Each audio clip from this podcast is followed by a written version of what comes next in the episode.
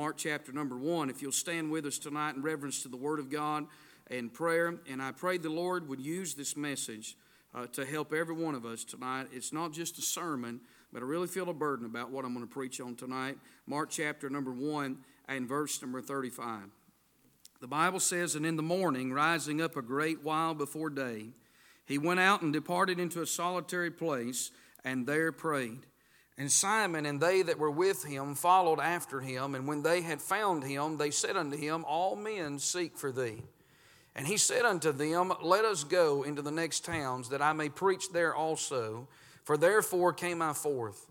And he preached in their synagogues throughout all Galilee and cast out devils. Father, I pray that you'll take the word of God and speak to us these next few moments.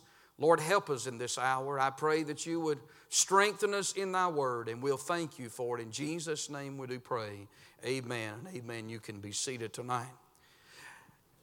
I think all the Bible, of course, we know is important, but I think this text is important in the life of Jesus because it tells us five very important things about the Lord Jesus. First of all, in verse number 35, it tells us about the prayer life of Jesus. And rising up a great while before day, he went out into a solitary place, and there he prayed. Prayer is the most important thing in a child of God's life. Amen? And if you're going to study anybody's life and the life of prayer, there's a lot of men and women that were great men and women of prayer that certainly we can read and after and we can learn from. But if you're going to study anybody's life, it ought to be the Lord Jesus Christ, his life, when you think about a prayer life, the prayer life of Jesus. And then in verse number 36 here, I see the personal assistance of Jesus. As the Bible said in Simon, and they they that were with him followed after him. You know, when you think about the disciples, they were there to assist Jesus in whatever manner that, that he needed. Now, if the Lord used them and if the Lord needed their assistance, then how much more do we need the help of each other? Amen? I think if the church is going to do anything for God, we have to realize that we need one another, that there has to be unity, that we have to work together, we have to pull in the right direction. I think that's one of the reasons why God has blessed Bible Baptist Church down through the years because uh, there's been unity. There's not been division. Now, we could have one tomorrow, but I pray that we don't. I pray that, that we follow the Lord together. Amen. They were following Jesus, and I remind you, they were following Him in prayer. Remember what the disciples said in chapter 18 of the book of Luke? They said, Lord, teach us to pray. Don't teach us how to preach. Don't teach us how to sing. Don't teach us how to teach, but teach us how to pray. The prayer life of Jesus, the personal assistance of Jesus, and then the popularity of Jesus. Look what they said in verse 37 And when they had found him, they said unto him, All men seek for thee. At this time, everybody, the world was seeking Jesus not for who he was, but for what he could do. Amen? And the closer Jesus got to the cross, when Jesus quit talking about a kingdom and he started talking about a cross, uh, the crowd began to get smaller because uh, there's always that crowd that they're just in religion for what they can get out of it. Amen? I see the popularity of Jesus. You know, don't put a high price tag on popularity. It changes like the wind. You know that? You can be popular today and you can be so unpopular tomorrow.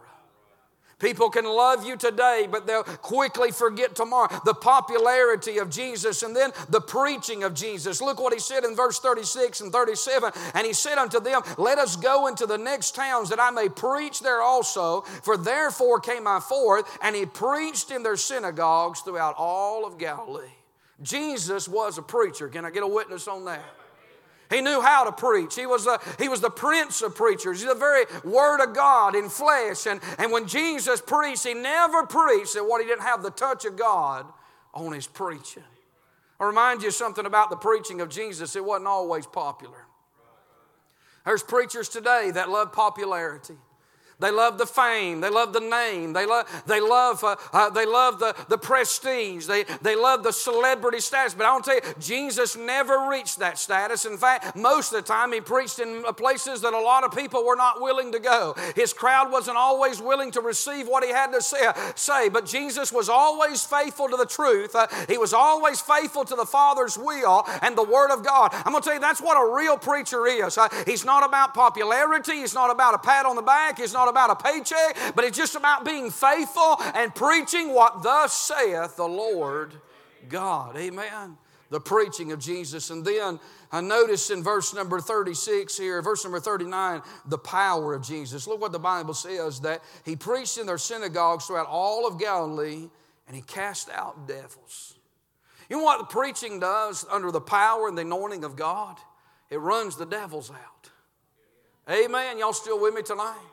I mean, you think about it. There's people that come to church, and, and listen, there are people come to church to be a blessing, and there's people come to church to stir the devil up. We've all seen that. Amen. And there's people that get right with God in church, and there's people that they stay in church all their life, and all they ever do is create a mess. But you know what? One thing about good old fashioned Bible preaching, it'll flush a lot of that stuff out. Amen. It'll flush the popularity status out. It'll flush, amen. Listen, the sin out of the church. I, I want to say I thank God for preaching under the anointing of the power of God. Uh, it'll pick you up, it'll lift you up, it'll strengthen you, uh, it'll help you, it'll blister us sometimes, uh, it'll bless us, amen. But it's always putting things in check, it's always putting our life in check, it's always putting the church in check. And thank God for preaching that has the power and the touch of God on it, amen.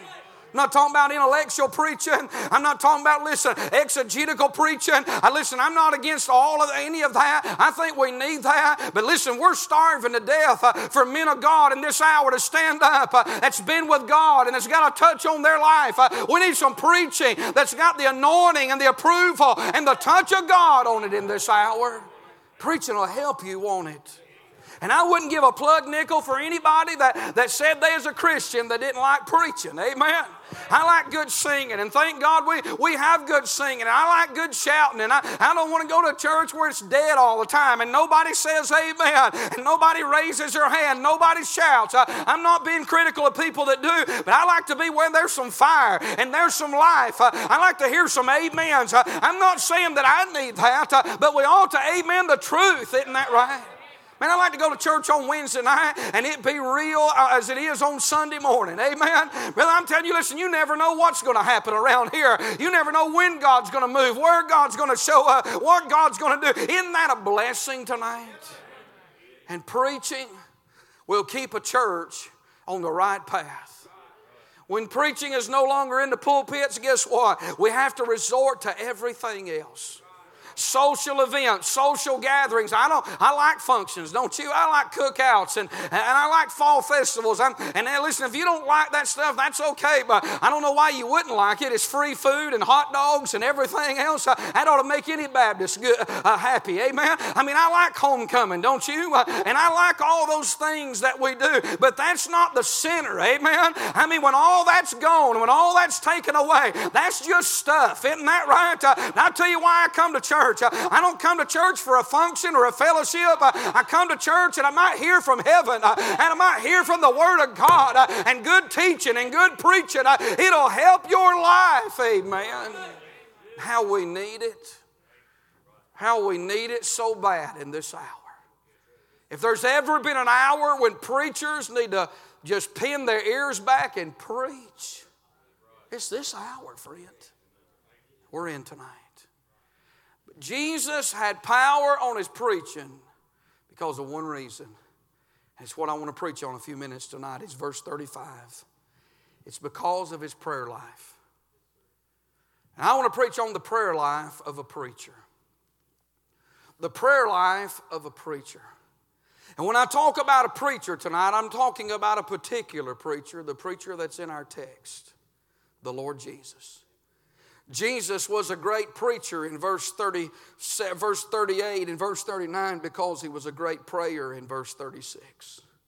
I'm afraid that the reason our pulpits are so powerless today is because men have figured out how to preach without praying. We've learned how to do a lot of things. But I'll tell you, listen, there's no substitute for God's power. You say, Well, I'm not a preacher tonight. No, but if you're going to be a teacher, if you're going to be a mother, if you're going to be a father, if you're going to be a brother, if you're going to be a sister, if you're going to be a church member, if you're going to be a Christian tonight, you need a prayer life. 2021 ought to be the year that you get serious, if you haven't already, about your prayer life. Something about a prayer life, it'll keep you in check. It'll reveal things in your life that you cannot see. The flesh will so fool you and I tonight, but it's in that secret place of prayer that God, through the, the power of the Holy Spirit, in that stillness and in that quietness, uh, He'll reveal to us who we really are. And can I be honest with you? It doesn't look too pretty most of the time, but we need to see it, don't we? In that secret place of prayer. It'll cause you to take that finger that you so easily can point at others and it'll turn it around and it'll point it right back at you. And you'll say and you'll pray as Isaiah did Woe is me, for I'm a man of unclean lips. I'm talking about the secret place of prayer reveals who we are tonight the prayer life of a preacher. You say, Brother Gravely, I'm really not that interested in, in hearing on personal prayer life tonight. Well, all I can tell you is the Holy Ghost spoke to me this afternoon and said, That's what we need in this hour. And can I tell you, the Bible said, If my people which are called by my name will humble themselves and pray and seek my face and turn from their wicked ways, then will I hear from heaven, will forgive their sins, and will heal their land. I want to tell you tonight, we need revival desperately in this hour. We need revival in our church. Uh, we need revival in our homes. Uh, listen, we can't change the world, but I tell you, we sure could change what goes on in here if we just draw up closer to Calvary, draw up closer to the Lord. Uh, we could change our own life in the chambers of our own heart if we would get serious tonight about prayer.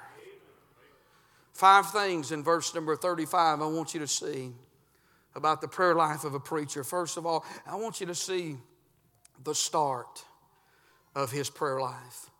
The Bible says in verse 35 that it was in the morning. Jesus prayed in the morning. Now, I wouldn't condemn somebody for not praying in the morning, but I don't know a better time of the day to pray than in the morning.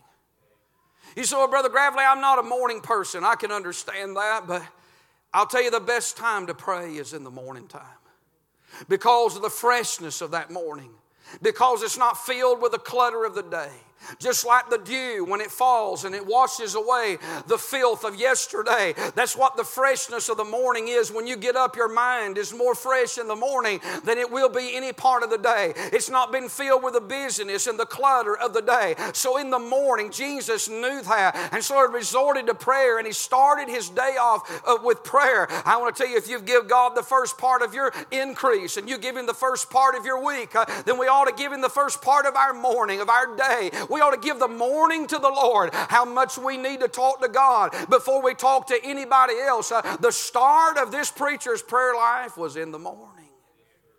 Would you agree with me that your day goes better when you started off with prayer than when you just rush out the door? I know what a busy schedule is. Everybody knows what a busy schedule is. Uh, I listen to somebody will say something. I hate to even tell people what my schedule is because I know that everybody's busy. It doesn't matter who you are. If you're a stay at home mom, you're busy. You've got things to do, responsibilities, things to take care of. Uh, you're just as busy as everybody else. Uh, and I'll tell you, if the devil can't get you to live a bad life, he'll get you to live a busy life uh, because all he wants to do is keep you out of that place of prayer in the morning. I want to tell you, there are times I didn't think I could get out of the bed in the morning. Have you ever been there? The older you get, I think the more you might think that. Drink about three cups of coffee before you go to bed. I'm just kidding, you won't sleep all night. But I'll tell you what you'll do if you'll just keep getting up every morning, or if you'll go to bed at night and say, Lord, I need to get up early to pray. Will you wake me up in the morning? I'll tell you what God will do without failure. He'll let your eyes open at the time that it needs to open up. You say, I don't believe that. Try Him tonight and see.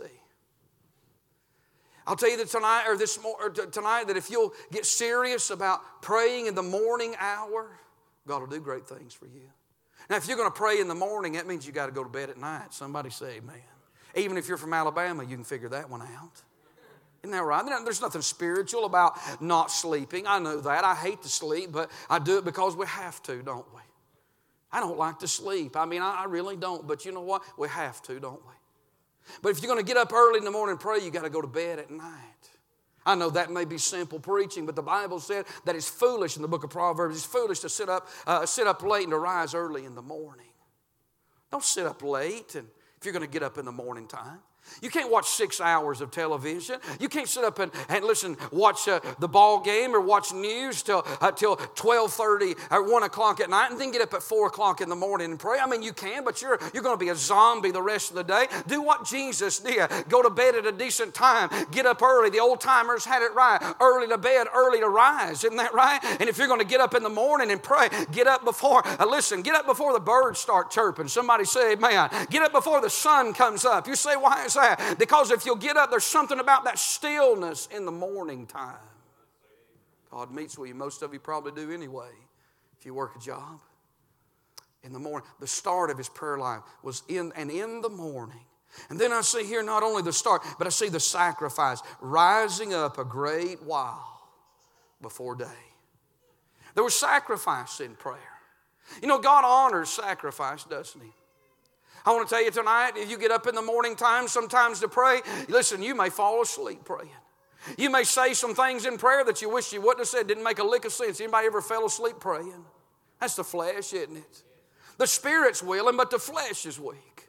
He said, Well, I said, I, I did, what good did that do? I'll tell you what good it did. God saw the sacrifice, He saw the commitment, He saw the determination. There's something about Jesus rose a, a, great while before day. He was willing to sacrifice. Are you willing to sacrifice time to pray? Are you willing to sacrifice in prayer? If you're not willing to sacrifice, then you'll never have a real prayer life. Now, your prayer life doesn't have to be like mine, and mine don't have to be like yours. Uh, I, I, read, I remember years ago reading, uh, uh, reading about prayer uh, by Praying Hyde. When I got through reading his, his story, Brother Laddie, I wanted to give up. I mean, the man prayed 12 to 13 hours a day. And I read his story and I said, Well, I'll never be able to pray that many days. I mean, I was working a job. How can I do that? I can't. But you know what I found out? God specializes in the individuality in prayer. I can't get up in the morning and pray like Praying Hyde. You can't do that, but I can get up in the morning and sacrifice. Young people, get up before you go to school and sacrifice. Give your parents a heart attack and get up and them not have to wake you up. Set an alarm clock. Get up in the morning and pray for your teachers. Pray for your tests. Somebody say amen over here. Pray that you'll not cheat, that you'll be honest. Somebody say amen right there. Pray that you'll actually study and do your work and, and pray that the day will go easy. And you say, well, well, I don't like algebra and I don't like this and that. I don't like spelling. Listen, uh, the, you know what? Pray and ask God to help you. You might be here tonight and say, well, I'm stupid. We got any? No, I better not ask that. I'll get parents start raising their hands for their children. I can't do this. I, am so, I'm just so dumb. I, I can't do it. Have you ever thought about laying your math book before God? You say that's silly. Oh, it's not silly. You lay anything before God. Just like you can go to your parents and say, I'm struggling in a subject. Will you help me with this subject? Well, any parent that is a parent at all would help you if they can do the work. But I'm going to tell you something just like your parents are willing to help you, God is willing to help you. If you'll bring it before the Lord and ask God for help, uh, He'll help you with that. But you got to sacrifice in prayer. You want your children to live for God? I don't think I have to elaborate, but sacrifice the morning hours in prayer for them. Pray for your children by name every morning. Have special things that you have written down for your children, specific prayers. You believe God works in specific details. Then don't generalize your prayers for your children, your grandchildren. Write down specific things and ask God to do specific things in their life so that you can see God working in their life. But you're going to have to sacrifice that the sacrifice of Jesus. Then I see not only that, but I see the separation. Look what he said. The Bible said that he went out. Jesus went out from his friends, he went out from those that he was with. He went out away from those that distractions that was before him. You know, if you're really going to pray, you got to get away from the distractions. You have to get away from people. It doesn't mean they're bad people. Jesus was with the disciples, but you've got to have a place. You, you've got to have a, a place to go to. You've got to separate. Listen, if you're ever going to have a prayer life, you have to separate from the world. Somebody say amen right there. Nobody that lives in the world, I'm talking about lives for the world, the things of the world, they don't have a prayer life. Now, they may pretend to pray, but you really don't get a hold of heaven when you're living out in the world because in that secret place, when you come apart from that world, the Lord will deal with you about that. And you, but you've got to get away. You've got, you've got to separate. You know, there's something about separation. God honors it. And separation in this text, Jesus was separating from because he was going to separate to. And that's always the principle of separation. I don't have standards just to say I have standards. You don't have convictions just to have convictions. No, the reason that there's some things that we don't do is because, uh, listen, it's not holy, it's not right, or, or, or, maybe it's carnal, and it breaks that relationship with God. So, out of a dedication to Him, out of a loyalty to Him, out of a love to Him, that's why we don't do certain things. Can I get a witness on that? Obedience to the Word of God, dedication to the Lord. And Jesus went out. You know, if you're going to have a prayer life, you're going to have to get away from some things. Wonder tonight, what is it? Think about it for just a moment. Is there something in your life that hinders your prayer life? It, eat it eats up your time. That if you was to remove yourself from it, it would give you a whole lot more time. It may not even be sin. But you need to come out from it tonight. I see the separation. You see what Jesus is doing? He's making time to pray. Then the solitude, the Bible said that he went out, he departed, and notice this, into a solitary place. Jesus had a place all alone that he talked to the Father. He wasn't alone because God was there. This place is a special place. I don't know where your place is, and you don't know where my place is, and it doesn't really matter, does it? Only person it matters to is God. You know, that place is that place you meet with God. Maybe that place is in your bedroom. Maybe that place is in the bathroom. Maybe that place is on the back porch. Maybe that place is in a garage. Maybe that place is somewhere. I don't know, but every Christian ought to have a place. They pray. Where's your place at tonight? Where do you go to pray? The Bible said in Matthew chapter number six, and when thou prayest, thou shalt enter into the closet and shut thy door. And when thou shut thy door, pray to thy Father which is in secret, and thy Father which seeth thee in secret shall reward thee openly. You got to have a closet. I remember several years ago, a preacher was preaching here at our church, and, and uh, he was preaching on on prayer and he quoted that verse and he said, you know, about going in the closet and shutting the door. Brother James Rowland, God used that message and that verse of Scripture to get a hold of his heart. Brother Roland got up and testified many times after that about how that God gave him a place. You know where his place was? Right over here in East Lake, three car garage. His place was in the, the first bay of that garage in an old 84 customized Chevy van with three chihuahuas. Can you imagine that? I don't know how many times I'd go to his house and knock on the door. Miss Rowland come to the front door and I said, Brother James here. And she said, He's out back in his prayer closet. So I'll just go out there and wait on him. I'd go out there and sit down in the backyard. And directly after a little while, I to see that garage door come up, you know. Here come them three chihuahuas out. And here come Brother Roland out of that place. And I'm going to tell you, when he come out, he didn't, even, he didn't even acknowledge me in the backyard. He's shouting all over the backyard having a time. I remember one day I was over there, he was shouting all over the backyard. I just sat there. I mean, I wasn't as high as he was, you know. He's shouting all over that backyard, and there's a, there's a colored lady next door. She is hanging out to clothes, and he is shouting all over that backyard. And she looked over at me and she said, Honey, he does this every day. That's all I know.